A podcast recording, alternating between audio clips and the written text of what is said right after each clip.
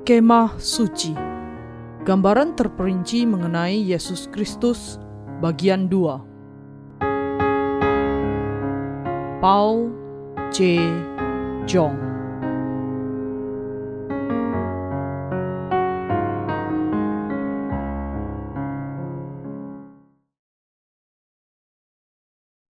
Kita bukanlah orang yang dibinasakan karena dosa-dosa kita. Yohanes pasal 13 ayat 1-11. Sementara itu, sebelum hari raya Paskah mulai, Yesus telah tahu bahwa saatnya sudah tiba untuk beralih dari dunia ini kepada Bapa. Sama seperti Ia senantiasa mengasihi murid-muridnya, demikianlah sekarang Ia mengasihi mereka sampai kepada kesudahannya. Mereka sedang makan bersama, dan iblis telah membisikkan rencana dalam hati Yudas Iskariot, anak Simon, untuk mengkhianati Dia. Yesus tahu bahwa Bapanya telah menyerahkan segala sesuatu kepadanya dan bahwa Ia datang dari Allah dan kembali kepada Allah. Lalu bangunlah Yesus dan menanggalkan jubahnya. Ia mengambil sehelai kain lenan dan mengikatkannya pada pinggangnya. Kemudian Ia menuangkan air ke dalam sebuah basi dan mulai membasuh kaki murid-muridnya. Lalu menyekakannya dengan kain yang terikat pada pinggangnya itu. Maka sampailah Ia kepada Simon Petrus. Kata Petrus kepadanya, "Tuhan, Engkau hendak membasuh kakiku?" Jawab Yesus kepadanya, "Apa yang kuperbuat engkau tidak tahu sekarang, tetapi engkau akan mengertinya kelak." Kata Petrus kepadanya, "Engkau tidak akan membasuh kakiku sampai selama-lamanya."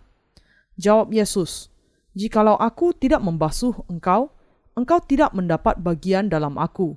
Kata Simon Petrus kepadanya, "Tuhan, jangan hanya kakiku saja, tetapi juga tangan dan kepalaku." Kata Yesus kepadanya, "Barang siapa telah mandi, ia tidak usah membasuh diri lagi selain membasuh kakinya, karena ia sudah bersih seluruhnya. Juga kamu sudah bersih, hanya tidak semua." Sebab Ia tahu siapa yang akan menyerahkan Dia. Karena itu Ia berkata, "Tidak semua kamu bersih." Semua firman di dalam Alkitab adalah rahasia bagi para guru palsu yang belum dilahirkan kembali. Karena itu mereka berusaha untuk menafsirkan firman Allah dengan cara sendiri berdasar pemikiran manusia. Namun mereka sendiri tidak yakin akan pengajaran mereka. Sebagai akibatnya, bahkan di antara mereka yang percaya kepada Yesus, banyak yang belum memiliki keyakinan akan keselamatan mereka. Mengapa bisa demikian? Hal itu adalah karena mereka mengatakan percaya kepada Yesus meski mereka belum secara jelas memahami Injil air dan Roh. Orang Kristen yang demikian berpikir bahwa mereka tidak akan dibinasakan karena mereka sudah percaya kepada Yesus.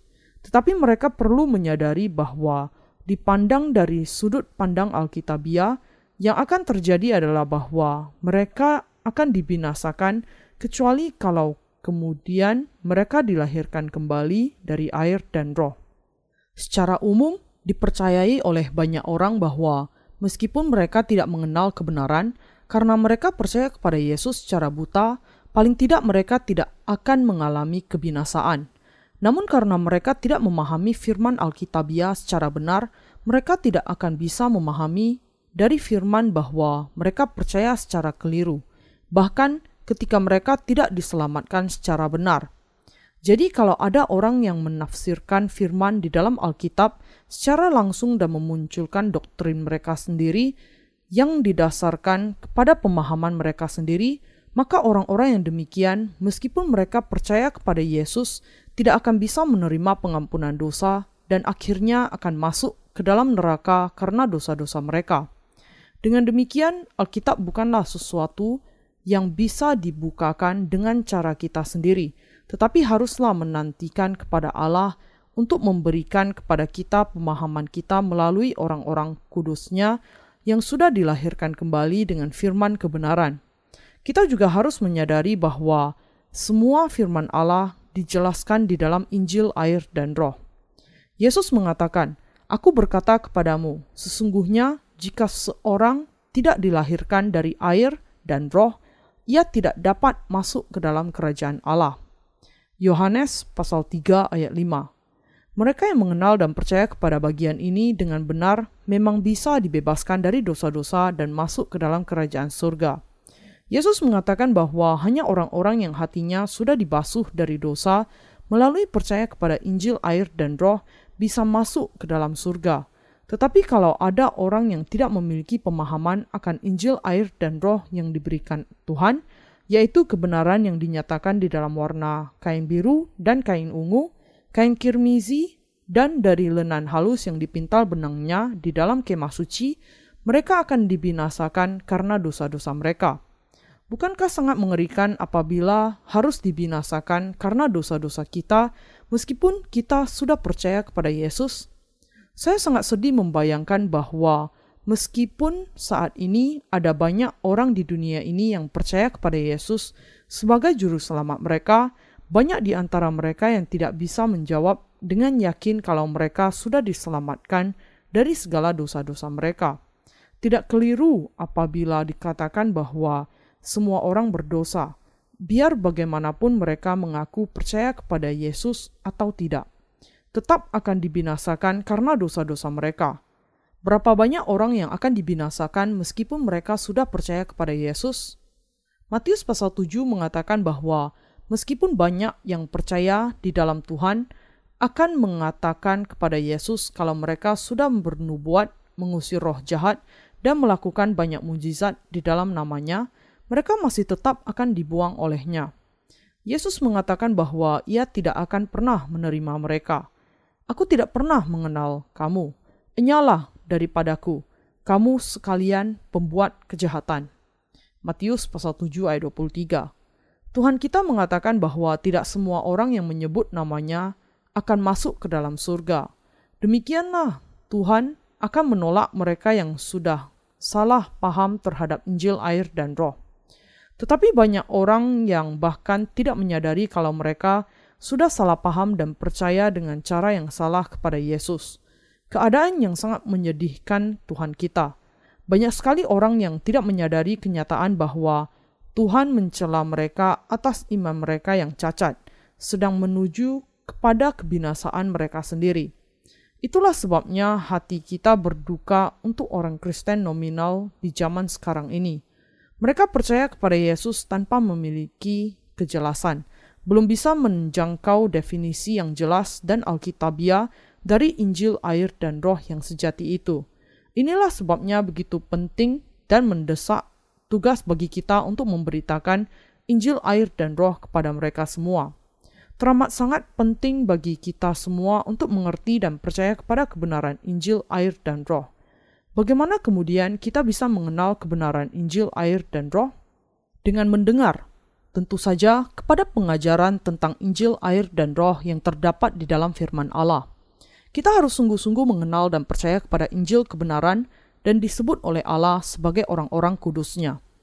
Dengan begitulah kita bisa masuk ke dalam kerajaan Allah dengan iman, menerima pengampunan dosa dengan iman, dan menjadi anak-anaknya sendiri dengan iman. Inilah sebabnya kekristenan berpusat kepada keselamatan yang diterima karena iman. Agama dunia mengagungkan tindakan manusia sendiri, tetapi kebenaran yang sejati mengatakan bahwa keselamatan diberikan oleh Allah, bukan pekerjaan manusia, sehingga tidak ada orang yang patut bermegah. Efesus pasal 2 ayat 8-9. Kekristenan yang benar menunjuk kepada jalan untuk diselamatkan dari dosa dan masuk ke surga hanya dengan mengenal dan percaya kepada Injil, air, dan Roh.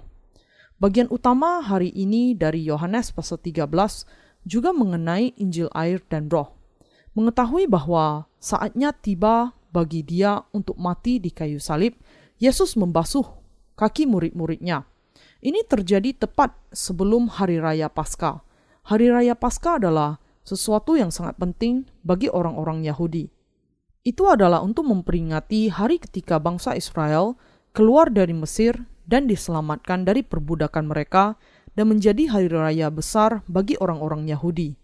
Jadi, bangsa Israel mengingat Hari Raya Paskah dari Perjanjian Lama dan merayakannya sebagai peringatan dengan mengadakan ucapan Paskah bersama-sama. Pada saat makan bersama, Yesus mengumpulkan murid-muridnya dan menceritakan kepada mereka sesuatu yang mengandung makna sangat penting. Dengan membasuh kaki murid-muridnya sebelum ia mati di atas kayu salib, ia ingin mengajar kepada mereka kebenaran yang sudah membasuh dosa-dosa tindakan mereka.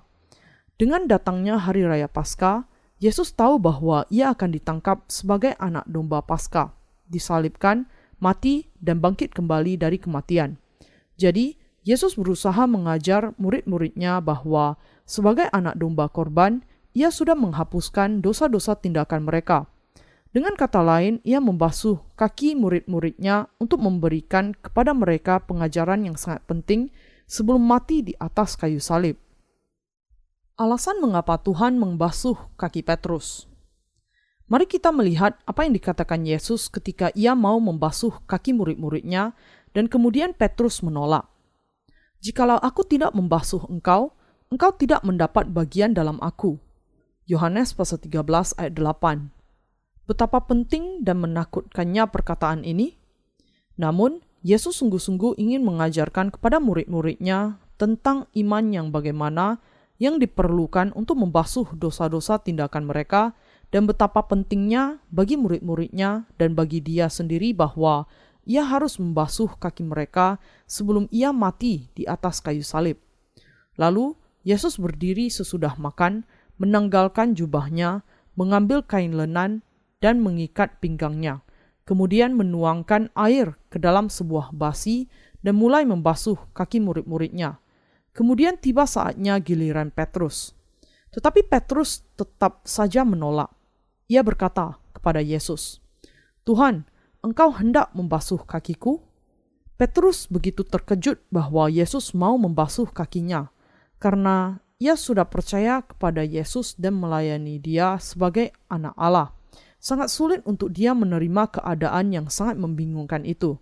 Inilah sebabnya Petrus bertanya bagaimana mungkin Tuhan mau membasuh kakinya dan berpikir bahwa kalau ada orang yang perlu membasuh kaki, maka itu adalah Petrus yang membasuh kaki Tuhan dan bahwa sangat tidak patut dan tidak sopan bagi dia untuk membiarkan Tuhan membasuh kakinya.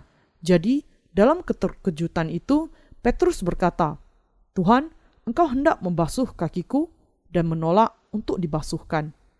Yesus mengatakan di dalam ayat 7, "Apa yang kuperbuat engkau tidak tahu sekarang, tetapi engkau akan mengertinya kelak." Ini artinya, engkau tidak tahu mengapa aku melakukan ini, tetapi setelah aku mati di kayu salib, bangkit dari kematian dan naik ke surga, engkau akan menyadari alasan mengapa aku membasuh kakimu. Dan kemudian, Yesus berkata dengan tegas, "Jikalau aku tidak membasuh engkau, engkau tidak mendapat bagian dalam aku." Kalau Yesus tidak membasuh kaki Petrus, Petrus dan Yesus tidak akan memiliki hubungan apapun. Tidak mendapat bagian di dalam Yesus berarti tidak memiliki hubungan dengan dia. Dan karena itu, Petrus tidak memiliki pilihan lain kecuali menjulurkan kakinya di hadapan Yesus. Yesus kemudian membasuhkan kaki Petrus di basi, lalu membasuh kakinya dengan kain lenan itu. Ketika Tuhan berkata kepada Petrus, "Jikalau aku tidak membasuh engkau, engkau tidak mendapat bagian dalam aku." Petrus karena terkejut, kemudian mengatakan, "Kalau demikian, basuh lebih banyak lagi, supaya aku mendapat bagian di dalam engkau. Basuhlah tanganku, kepalaku, dan seluruh tubuhku." Ketika mendengarnya, Yesus kemudian mengatakan, "Orang yang sudah mandi hanya perlu membasuh kakinya. Dia sudah bersih. Engkau sudah bersih, tetapi tidak semua kamu bersih."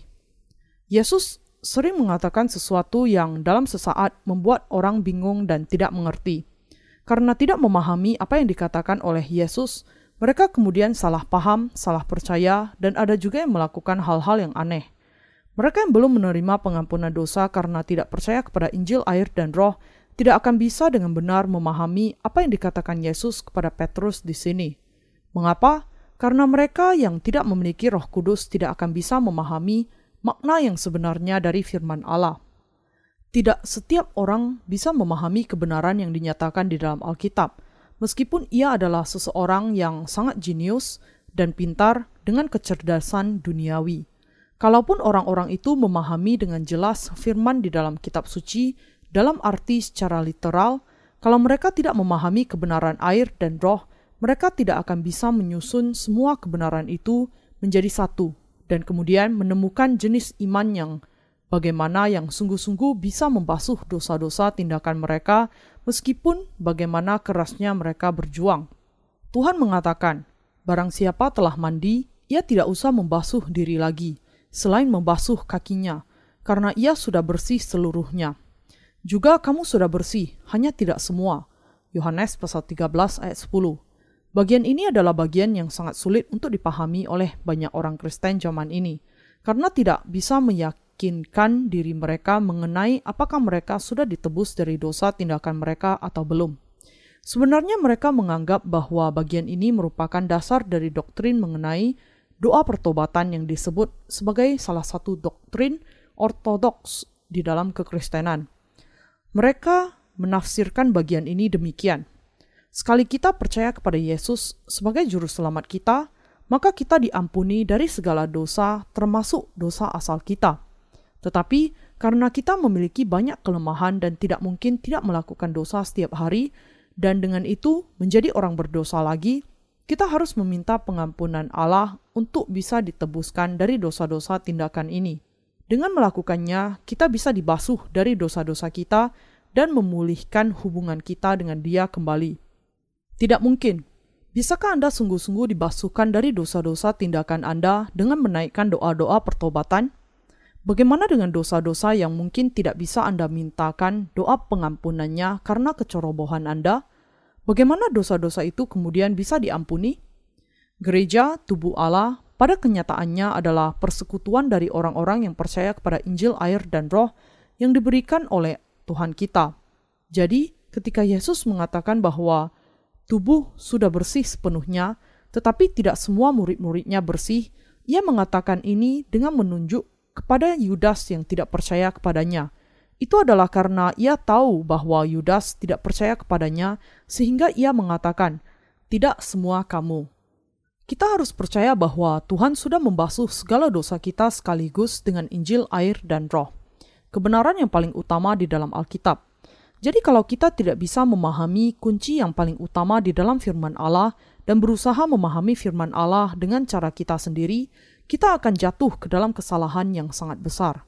Bahkan sampai sekarang, banyak orang yang karena jatuh ke dalam kesalahan yang besar, kemudian meninggalkan semua milik mereka dan bahkan menjadi martir ketika mereka bahkan tidak percaya kepada Yesus secara benar.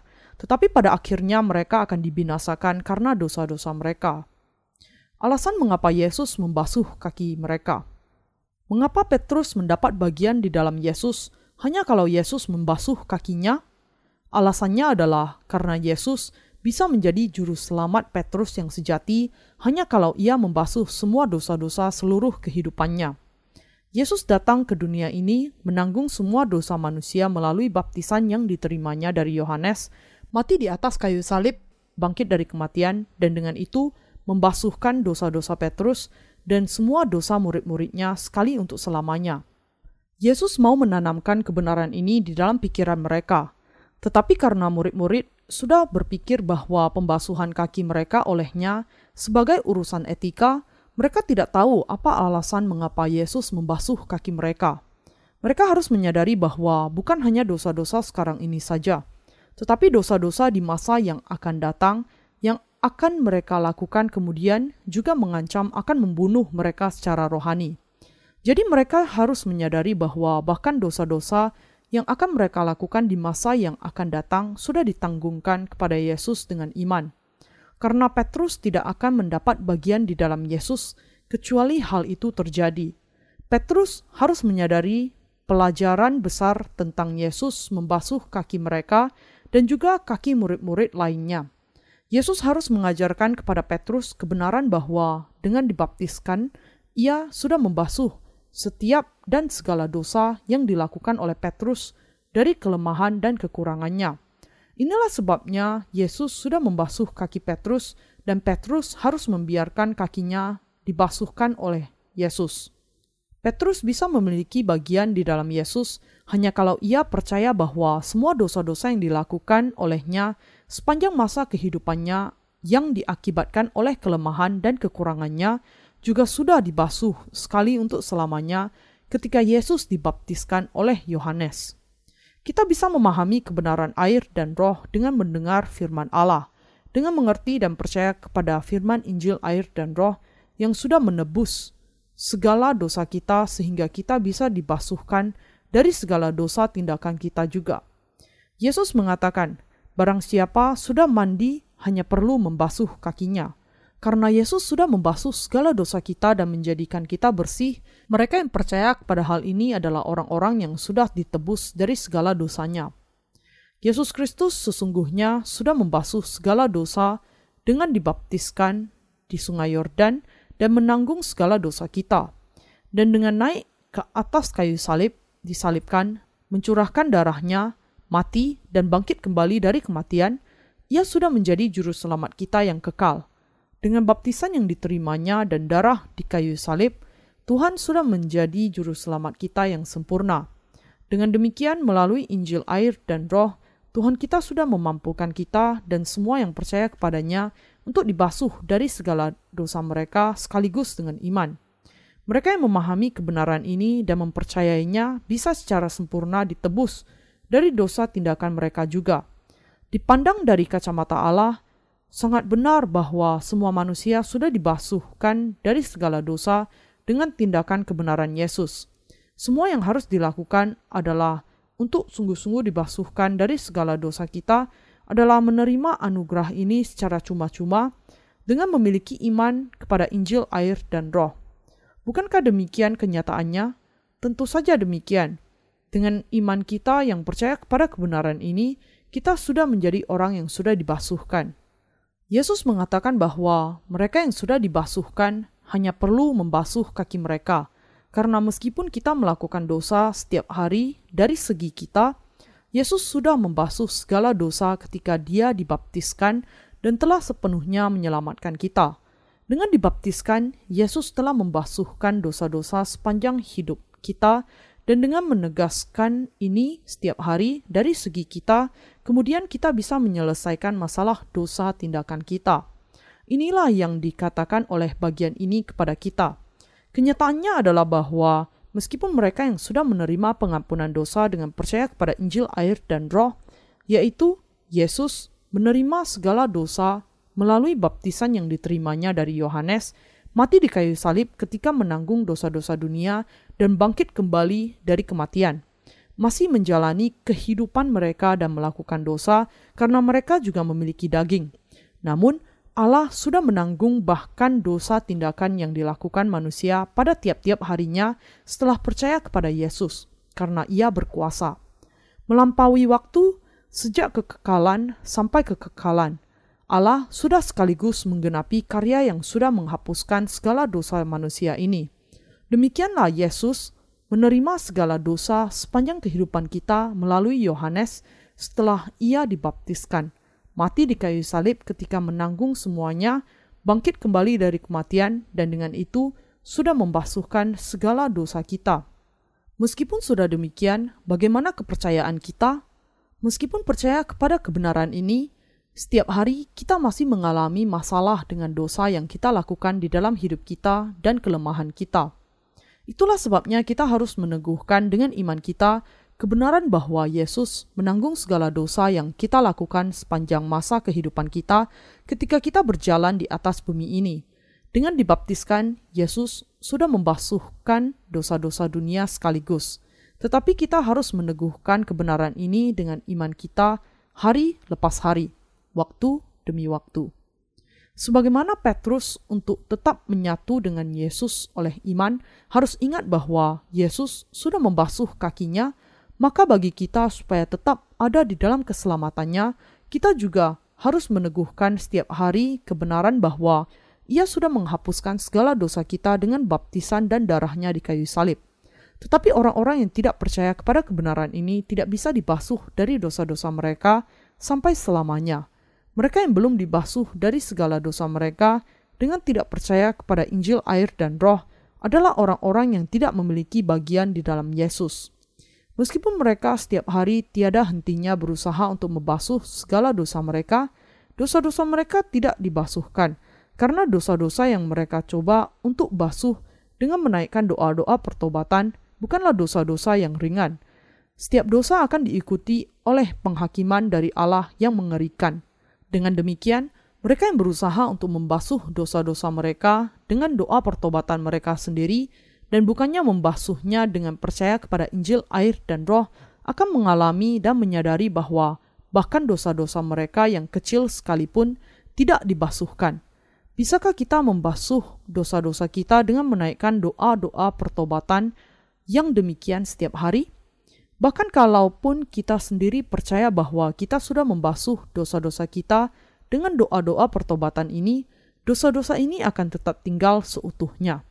Hanya mereka yang sudah dibasuh keseluruhan tubuhnya dengan percaya kepada Injil, air, dan Roh bisa memenuhi syarat untuk membasuh kaki mereka saat mereka menghidupi kehidupan mereka, dan hanya mereka yang mengenakan anugerah yang memampukan mereka untuk dibasuh dari dosa-dosa mereka dengan iman setiap hari, dan dengan itu bisa memelihara kemurnian mereka sampai selamanya. Dengan dibaptiskan, Yesus menanggung semua dosa tindakan kita sekaligus.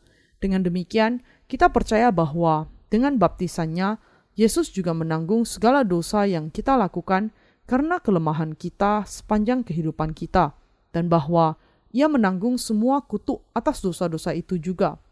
Yesus mengatakan, dengan kata lain, bahwa tidak perlu lagi ada yang tersandung atau mati atau jatuh ke dalam kelemahan kita sendiri.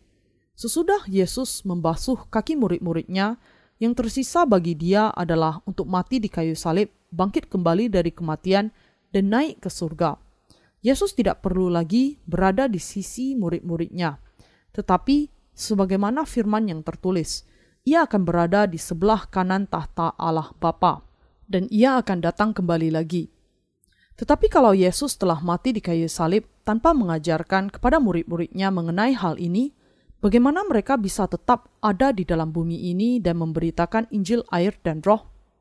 Murid-murid Yesus akan tetap menjalani kehidupan sambil tetap melakukan dosa tindakan karena mereka lemah dan penuh kekurangan, dan tidak memahami apa yang harus dilakukan ketika mereka melakukan dosa iri hati, tamak, atau benci. Mereka tidak akan bisa hidup oleh iman. Bagaimana kemudian mereka bisa memberitakan Injil kepada orang-orang lain? Mereka tidak bisa melakukan hal itu. Inilah sebabnya Yesus memang harus memberitahukan kepada murid-muridnya bahwa Ia sudah membasuh dosa-dosa mereka semua, dan inilah sebabnya Ia membasuh kaki mereka. Sebagaimana pengampunan dosa yang dinyatakan di dalam kemah suci. Ketika kita membuka dan masuk ke dalam gerbang perantaran kemah suci, kita akan terlebih dahulu melihat mezbah korban bakaran dan bejana pembasuhan. Pelajaran yang pertama yang bisa kita tarik dari kemah suci untuk kehidupan iman kita adalah bahwa kalau kita melakukan dosa di hadapan Allah, penghukuman atas dosa sudah menanti kita. Kehidupan iman kita, sebagaimana yang juga digambarkan oleh mezbah korban bakaran, pada dasarnya dimulai dengan penghukuman atas dosa dan maut. Kita harus dihukum di hadapan Allah karena dosa-dosa kita. Tetapi Tuhan datang ke bumi ini untuk menanggung dosa-dosa kita. Sebagaimana korban persembahan di dalam perjanjian lama menerima kelemahan orang berdosa dengan penumpangan tangan, mencurahkan darahnya dan mati, dan dagingnya diletakkan di mezbah korban bakaran dan dibakar habis dengan api, dengan itu sebagai pengganti menerima penghukuman bagi kelemahan orang-orang berdosa dengan menerima penghakiman api, demikian juga yang dilakukan Yesus bagi kita. Bukannya kita yang mati, Yesus menerima penumpangan tangan dari Yohanes, mencurahkan darahnya dan mati di kayu salib, dan dengan itu membayar hutang dosa-dosa kita dengan kematiannya sendiri. Kita melakukan dosa setiap hari, dan kita akan senantiasa melakukan dosa sampai kita mati. Anda dan saya adalah orang-orang yang tidak bisa tidak kecuali mati untuk dosa-dosa kita. Tetapi untuk menyelamatkan orang-orang seperti kita dari dosa-dosa dan penghukuman kita, Tuhan meninggalkan tahta kemuliaan surga dan datang ke bumi ini, menanggung segala dosa kita dengan menerima baptisan dari Yohanes ke atas tubuhnya dan memberikan tubuhnya di kayu salib, disalibkan dan mencurahkan darahnya yang berharga, bangkit dari kematian, dan dengan itu sudah menjadi juru selamat kita yang sejati. Dengan memahami dan menyadari hukum maut, bahwa kita harus dikutuk dan mati bagi dosa-dosa kita adalah titik awal dari iman. Hanya orang-orang yang memahami dan percaya bahwa mereka harus mati bagi dosa-dosa mereka, maka orang itu bisa ambil bagian dalam pemandian pembasuhan dosa dan menerima pengampunan dosa dengan menanggungkan segala dosa mereka kepada Yesus dengan iman. Iman yang sejati dimulai dengan kepercayaan yang demikian, dan kita yang memulai dari kepercayaan ini sudah menjadi utuh dengan menegaskan iman kita bahwa Yesus Kristus sudah menghapuskan segala dosa yang kita lakukan setiap harinya dan membasuh bahkan dosa-dosa yang akan kita lakukan di masa yang akan datang. Bahkan imam besar dan anak-anaknya di kemah suci memberikan juga korban bakaran mereka setiap pagi dan sore. Mereka secara tetap membawa korban persembahan mereka, menumpangkan tangan mereka ke atas kepala korban itu, mengambil darahnya dan mempersembahkannya kepada Allah. Inilah sebabnya mengapa tidak ada kursi di dalam kemah suci. Mereka dengan kata lain harus memberikan korban senantiasa sampai mereka tidak punya waktu untuk duduk dan beristirahat. Demikian juga, kita adalah orang-orang yang senantiasa melakukan dosa dan tidak bisa menghindar dari penghukumannya dari dosa-dosa itu. Tetapi Yesus Kristus sudah sepenuhnya mengampuni kita dari segala dosa kita dengan baptisan yang diterimanya dan pencurahan darahnya. Kita harus memulai iman kita dengan kepercayaan bahwa kita tidak bisa tidak selalu mati bagi dosa-dosa kita. Untuk orang-orang seperti kita, Yesus datang ke bumi ini dan menanggung segala dosa kita sekali untuk selamanya dengan dibaptiskan. Sesudah menanggung segala dosa kita melalui baptisannya, Yesus Kristus kemudian membawa segala dosa itu ke kayu salib dan membayar upah bagi dosa-dosa itu dengan pencurahan darahnya dengan memberikan hidupnya sendiri.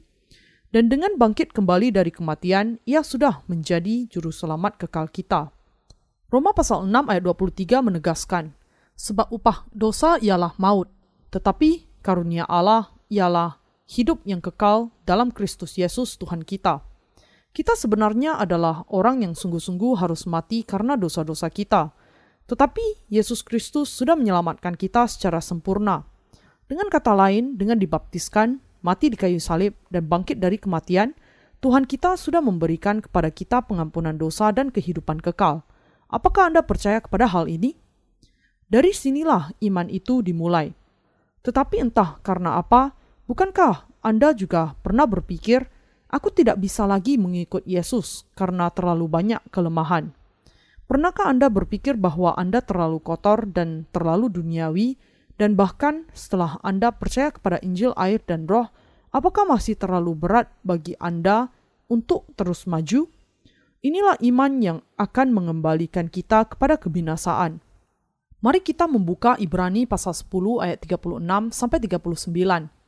Sebab kamu memerlukan ketekunan, supaya sesudah kamu melakukan kehendak Allah, kamu memperoleh apa yang dijanjikan itu.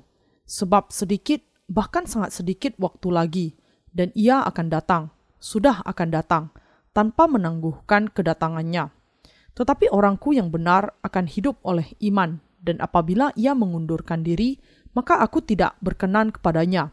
Tetapi kita bukanlah orang-orang yang mengundurkan diri dan binasa, tetapi orang-orang yang percaya dan yang beroleh hidup. Dikatakan bahwa kita bukanlah orang-orang yang mengundurkan diri dan binasa. Mereka yang percaya kepada kebenaran ini sudah dianiaya, dihina, dan menghadapi berbagai macam kesulitan. Tetapi warisan surga yang tidak akan pernah berlalu sampai selamanya menantikan kita. Segala hal di surga menantikan kita sebagai pemilik. Ibrani pasal 10 ayat 34 sampai 35 mengatakan, memang kamu telah turut mengambil bagian dalam penderitaan orang-orang hukuman, dan ketika harta kamu dirampas, kamu menerima hal itu dengan sukacita, sebab kamu tahu bahwa kamu memiliki harta yang lebih baik dan yang lebih menetap sifatnya. Sebab itu janganlah kamu melepaskan kepercayaanmu, karena besar upah yang menantinya. Ini benar sekali, Bagi Anda dan saya yang percaya kepada Injil air dan roh, warisan surga yang kekal menantikan kita. Allah sudah memberikan surga sebagai anugerah warisannya kepada mereka yang sudah menerima pengampunan dosa. Inilah sebabnya ia mengatakan agar kita jangan sampai meninggalkan keyakinan kita kepada janjinya. Dengan memahami bahwa kita akan menerima upah yang besar untuk iman kita, kita jangan sampai mengundurkan diri kepada kebinasaan. Tetapi kita harus semakin menguatkan iman kita dan tidak membuang keyakinan kita. Kita harus memiliki iman yang percaya kepada Injil air dan roh, kebenaran yang sejati, berjuang di dalam peperangan rohani sampai akhir, menyelamatkan jiwa-jiwa dan menang. Kita orang-orang kudus harus sungguh-sungguh memiliki iman yang percaya kepada Injil air dan roh ini. Kita harus memiliki iman ini, bahwa bahkan meskipun kita begitu lemah dan melakukan dosa setiap hari, sepanjang kita hidup di bumi ini, Tuhan masih menyelamatkan kita sepenuhnya dengan dibaptiskan oleh Yohanes dan mencurahkan darahnya di kayu salib bagi kita. Dengan iman inilah kita bisa memiliki keyakinan yang besar dan menjalani kehidupan kita di dalam kebenaran sampai akhir dunia.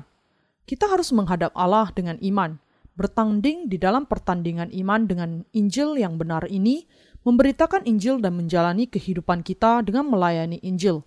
Inilah sebabnya Alkitab mengatakan kepada kita, sebab kamu memerlukan ketekunan supaya sesudah kamu melakukan kehendak Allah, kamu memperoleh apa yang dijanjikan itu. Ibrani pasal 10 ayat 36.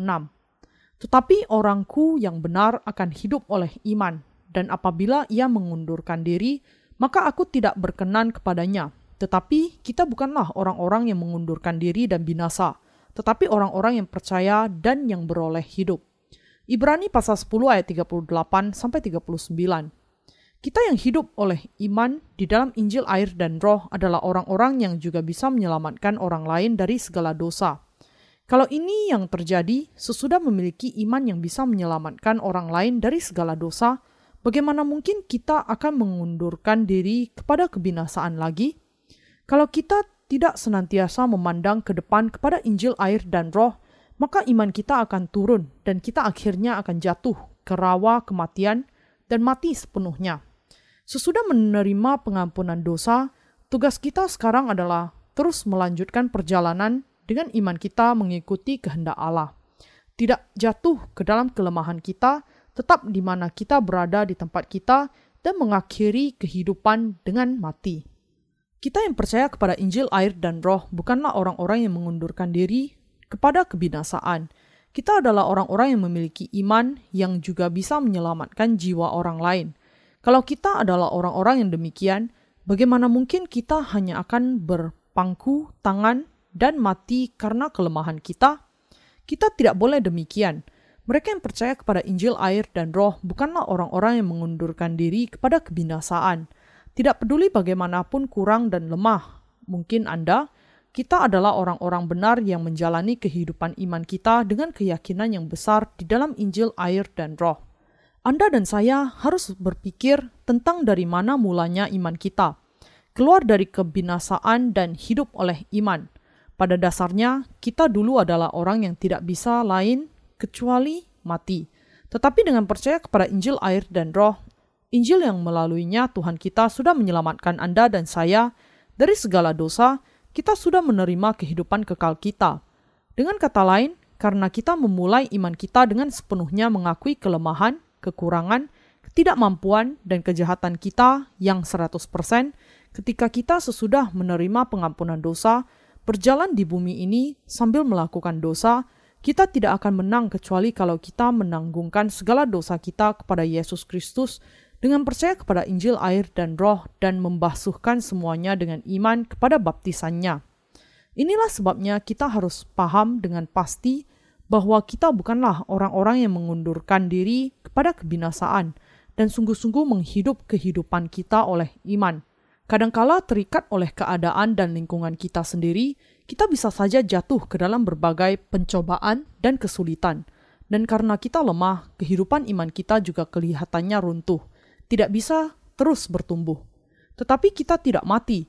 Untuk mengajar mengenai hal ini kepada Petrus lah, maka dia mengatakan, kalau aku tidak membasuh engkau, engkau tidak mendapat bagian di dalam aku." Yesus menghapuskan segala dosa Petrus. Sama seperti pada saat Tuhan dibaptiskan dan menanggung segala dosa yang dilakukan oleh Petrus seumur hidupnya, mati di atas kayu salib, bangkit dari kematian, dan dengan itu menyelamatkannya, Tuhan juga sudah menyelamatkan Anda dan saya dari segala dosa dan penghukuman kita. Kalau Dia tidak melakukan hal itu, bagaimana Anda dan saya bisa mendapat bagian di dalam Yesus? Kalau bukan karena Injil, air, dan Roh, bagaimana kita bisa diselamatkan dari segala dosa kita dan menuntun orang lain untuk diselamatkan juga? Kita tidak bisa melakukan hal itu kalau bukan karena Injil, air, dan Roh. Kebenaran inilah yang ingin diajarkan Yesus kepada Petrus. Anda dan saya sudah mendengar dan memahami pengajaran ini, tetapi bagaimana sebenarnya keadaan kita? Bukankah kita sering merasa tertekan di dalam jiwa kita karena kekurangan kita? Apakah kemudian kita jatuh ke dalam kelemahan kita atau tidak? Karena kita melihat bahwa kita begitu banyak kekurangan dan lemah, kita mudah untuk jatuh ke dalam rasa benci kepada diri kita sendiri. Mungkin Anda bahkan pernah mengatakan kepada diri Anda sendiri, "Bagaimana saya bisa mengikuti Yesus sampai akhir? Saya lebih baik berhenti mengikuti Dia sampai di sini saja. Saya yakin Tuhan juga menghendaki agar saya berhenti dari gereja-Nya." Kalau bukan karena Injil baptisan yang diterima Yesus, kita juga akan berakhir kepada kebinasaan kekal. Percaya kepada kebenaran yang mengatakan bahwa bahkan meskipun Anda dan saya pada dasarnya tidak memiliki pilihan lain kecuali mati untuk dosa-dosa kita, Tuhan kita sudah membebaskan kita dari dosa-dosa dan penghukuman kita.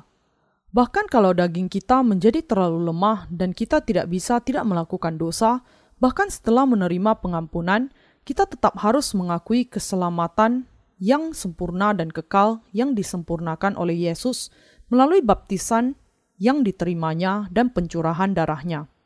Anda dan saya harus mengakui iman kita. Pada dasarnya, saya tidak bisa tidak mati untuk dosa-dosa saya. Itu yang sesungguhnya. Tetapi, bukankah Tuhan datang ke bumi ini untuk saya dan menanggung segala dosa yang saya tanggungkan kepadanya melalui baptisannya? Dan bukankah Dia sudah mati di atas kayu salib? Bukankah Dia bangkit kembali dari kematian? Dan bukankah Dia sekarang hidup? Karena dosa-dosa saya sudah ditanggungkan kepada Yesus Kristus, tidak peduli bagaimanapun kelemahan saya dinyatakan, saya masih tetap tidak berdosa. Dengan demikian, saya bukanlah orang yang mengundurkan diri kepada kebinasaan dan kematian. Dengan percaya secara demikian, kita harus menyingkirkan kelemahan kita. Bahkan kalau kita memiliki kelemahan lagi di hari esok, dengan percaya kepada baptisan yang diterima Yesus di dalam Injil, air, dan Roh, kita bisa senantiasa menyingkirkan kelemahan kita. Dengan iman kita, kita harus menyingkirkan kematian dan kutuk rohani yang mendatangi kita karena kelemahan kita. Kita harus merenungkan kebenaran ini sesering mungkin dan mengatakan, "Tuhan sudah menyelamatkan saya karena segala dosa saya ditanggungkan kepada Tuhan. Apakah saya masih memiliki dosa atau tidak? Tentu saja tidak lagi." Dengan percaya demikian, kita bisa menyingkirkan kelemahan dan dosa-dosa kita, menegaskan Injil, air, dan Roh sekali lagi, dan meneguhkan kenyataan bahwa kita sudah diselamatkan sempurna dengan iman. Demikianlah kita bisa datang kepada Allah setiap hari. Segala dosa lenyap ketika Yesus dibaptiskan. Saudara dan saudari, bagaimanakah pentingnya firman yang disampaikan oleh Yesus kepada Petrus dan murid-muridnya yang lain?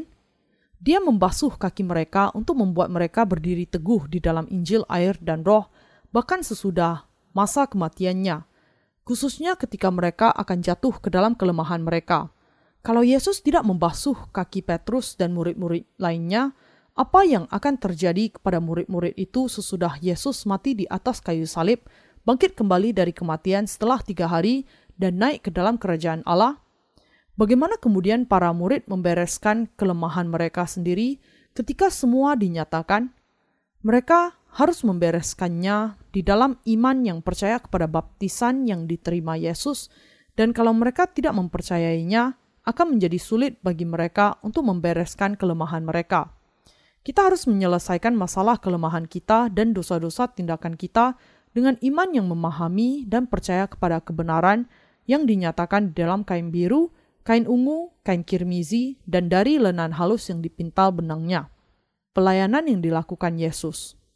Kalau Yesus tidak mengajarkan kepada murid-muridnya mengenai kuasa baptisan yang diterimanya, murid-muridnya juga akan menjadi kecewa dan mati secara rohani. Mereka tidak akan memiliki kekuatan untuk memiliki iman untuk menyerahkan seluruh kehidupan mereka kepada Injil, membaktikan kehidupan untuk menyelamatkan jiwa-jiwa lain, dan pada akhirnya bahkan menjadi martir. Dan mereka kemudian pada akhirnya akan gagal mempertahankan iman mereka dan menjadi putus asa. Tetapi menurut tradisi lisan yang diturunkan kepada kita, dikatakan bahwa ke-12 murid Yesus semuanya memberitakan Injil dan mereka semua menjadi martir. Di antara ke-12 murid Yesus, nama murid yang paling ragu adalah Thomas. Tetapi bahkan Thomas ini juga pergi ke India dan menjadi martir di sana, di mana kemudian iman yang memampukan semua murid-muridnya untuk menjadi martir.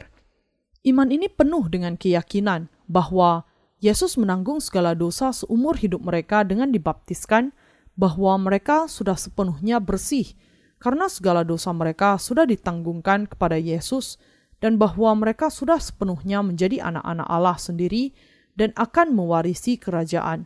Semuanya itu karena mereka memiliki iman ini, sehingga mereka bisa mengabarkan Injil air dan roh di atas bumi ini dan pergi ke tempat di mana Allah memanggil mereka. Kita semua dengan kata lain juga bisa menjadi martir dengan iman ini kalau Allah mengkehendaki. Ketika Petrus menyangkal Yesus sampai 3 kali di luar pengadilan Pilatus, dia sampai kepada kesadaran mengenai apa yang dikatakan Yesus ketika dia mengatakan kepadanya, "Kalau aku tidak membasuh kakimu, engkau tidak akan memiliki bagian di dalam aku."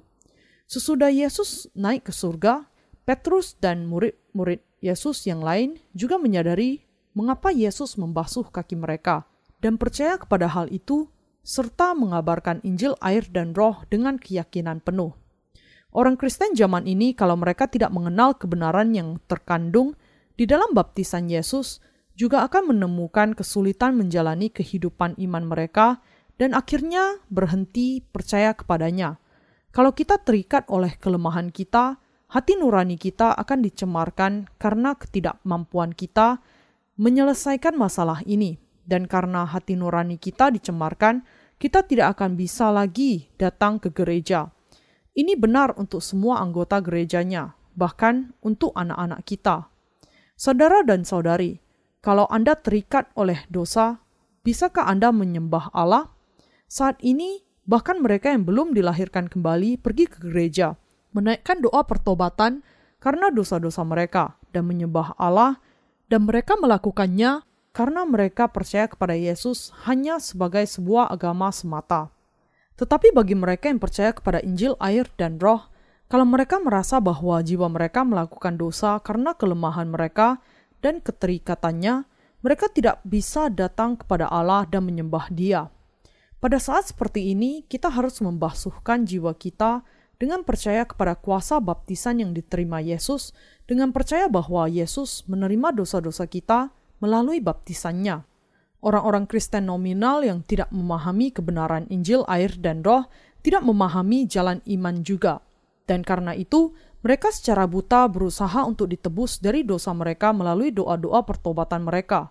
Sama seperti mereka yang mengikuti agama dunia secara buta, memohon kepada dewanya, meminta, "Saya mohon, ampunilah dosa-dosa saya dan berkati keluarga saya.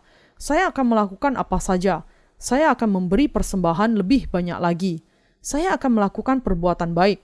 Ampunilah dosa-dosa saya." Orang-orang Kristen nominal yang demikian hanyalah mengikuti agama buatan mereka sendiri. Yesus berkata kepada Petrus, "Apa yang aku lakukan tidak kamu pahami sekarang, tetapi kamu akan mengerti setelah ini.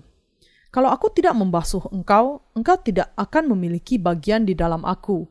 Kalau murid-murid Yesus tidak menyadari kebenaran yang tersembunyi di dalam firman itu, bahkan sesudahnya, mereka tidak akan bisa dilahirkan kembali dari air dan roh yang diberikan Yesus dan melakukan pekerjaan yang akan menyelamatkan orang lain dari dosa.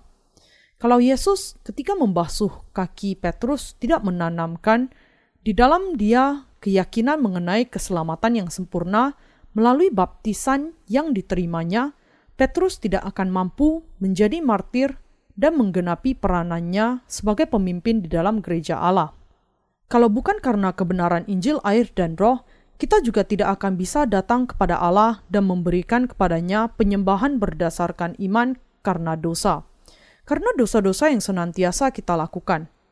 Mereka yang sudah bersih ditebus dari dosa-dosanya melalui percaya kepada Injil air dan roh bisa datang ke dalam gerejanya, dan mereka bisa dibasuhkan dari dosa-dosa mereka oleh iman dimanapun mereka berada. Sama seperti Tuhan sudah mengatakan kepada mereka yang tubuhnya bersih perlu membasuh kakinya, setiap kali kita melakukan dosa karena kelemahan kita, kita harus ingat dan percaya bahwa dosa-dosa yang demikian juga ditanggungkan kepada Yesus ketika dia dibaptiskan. Dosa-dosa kita ditanggungkan kepada Yesus ketika Yesus dibaptiskan. Matius pasal 3 ayat 15. Kalau dosa-dosa yang di hati kita ditanggungkan kepada Yesus, apakah kita memiliki dosa atau tidak memiliki dosa? Kita tidak memiliki dosa.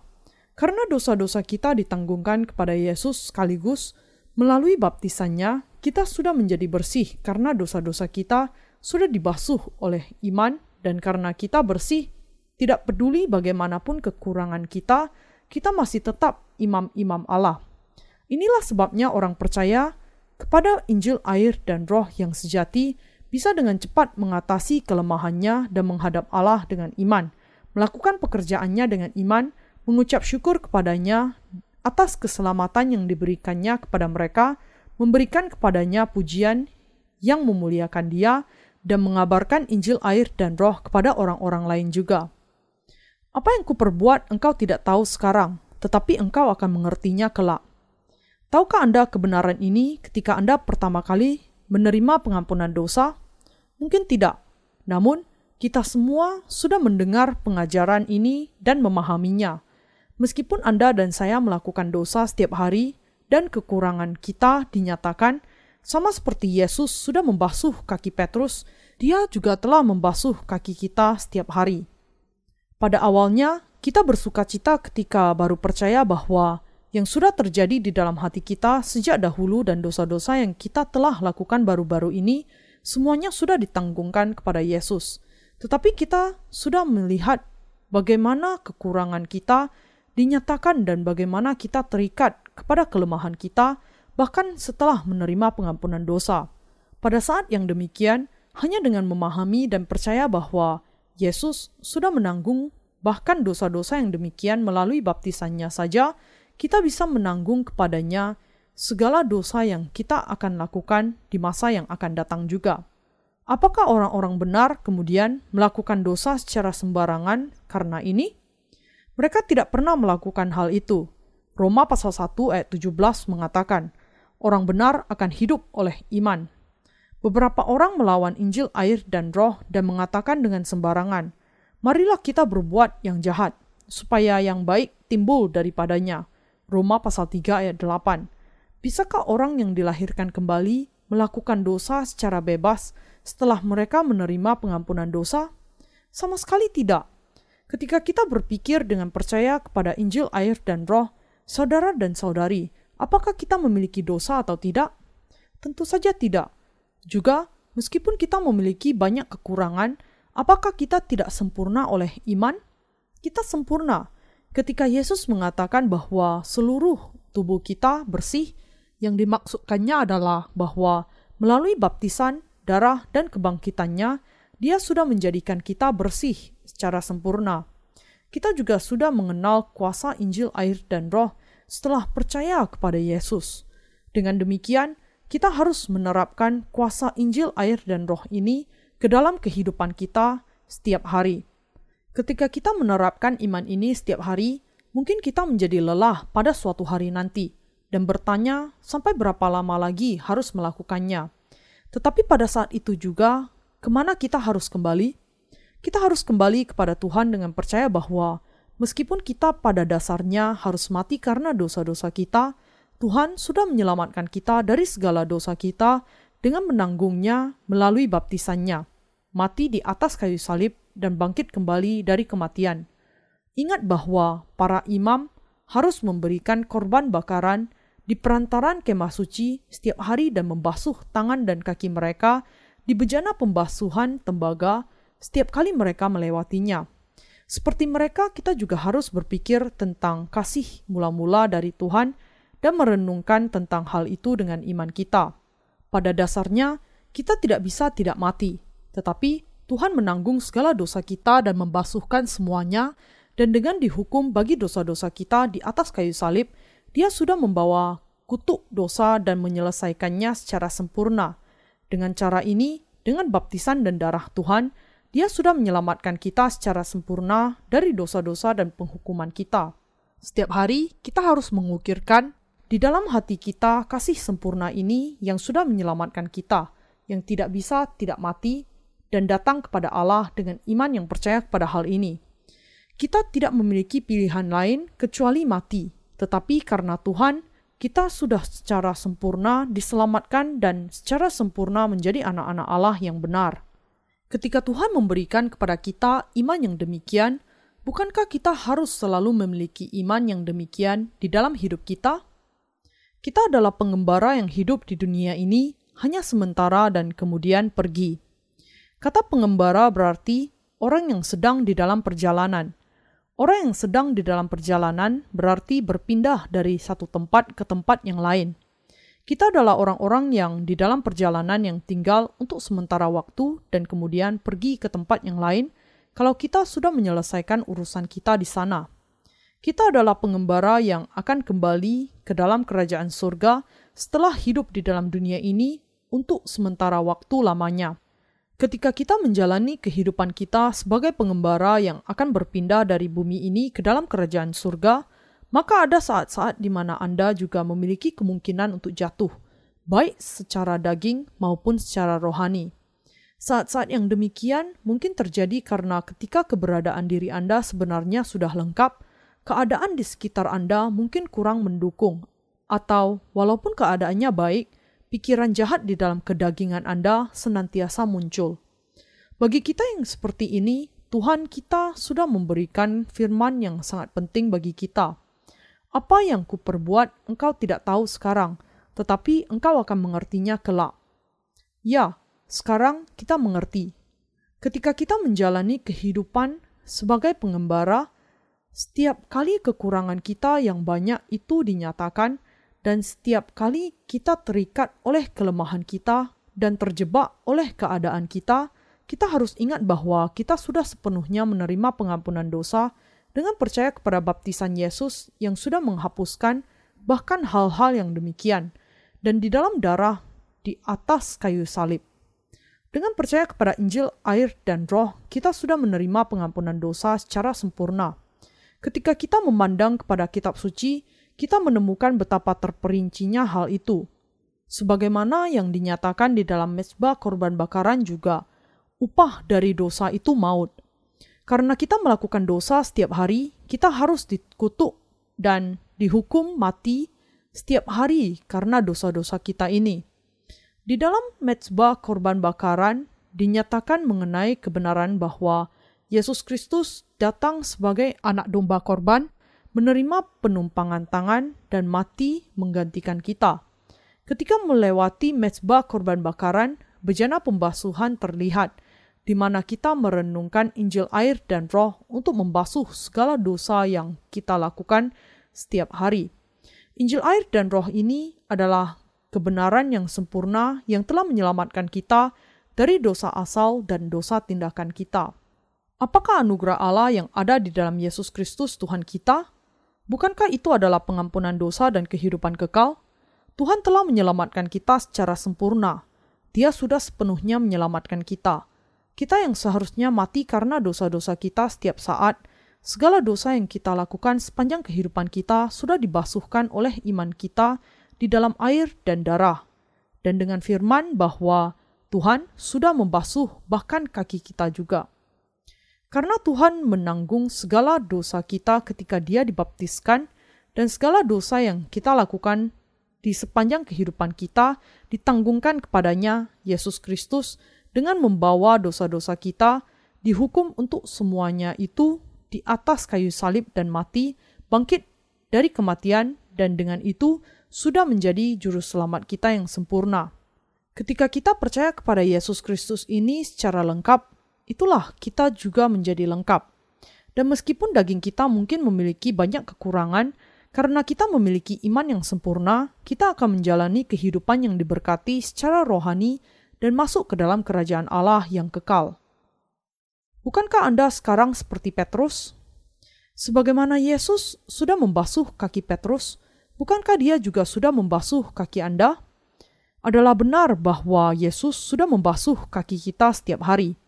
Itulah sebabnya Yesus menanggung segala dosa kita dengan dibaptiskan, dan untuk dosa-dosa ini, Dia mati di atas kayu salib menggantikan kita. Dan Dia bangkit kembali dari kematian setelah 3 hari. Demikian juga, melalui baptisannya dan darahnya di atas kayu salib dan kebangkitannya, Yesus sudah menjadi juru selamat kita yang sempurna.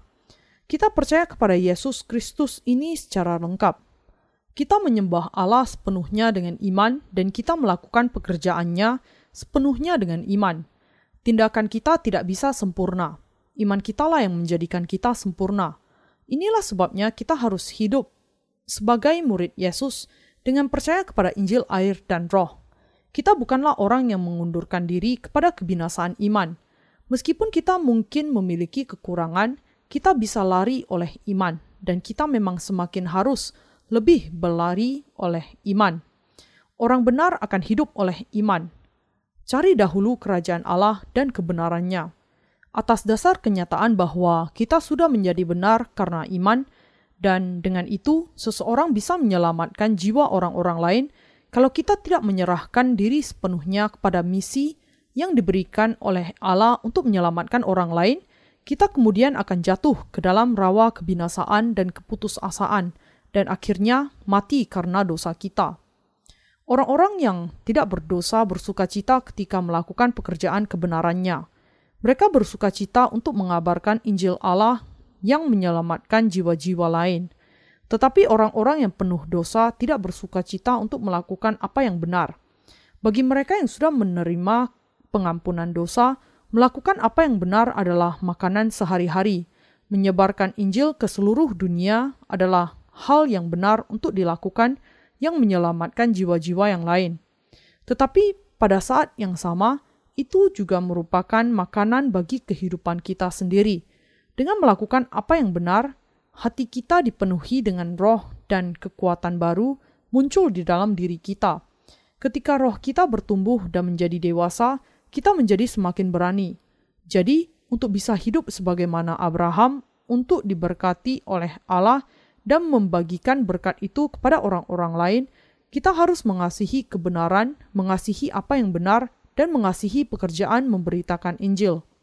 Bahkan meskipun kita lemah, kecuali kalau kita terus melakukan pekerjaan baik itu, maka jiwa kita akan mati. Kita orang-orang benar pasti akan mati secara rohani kalau kita berhenti bekerja bagi misi kebenarannya.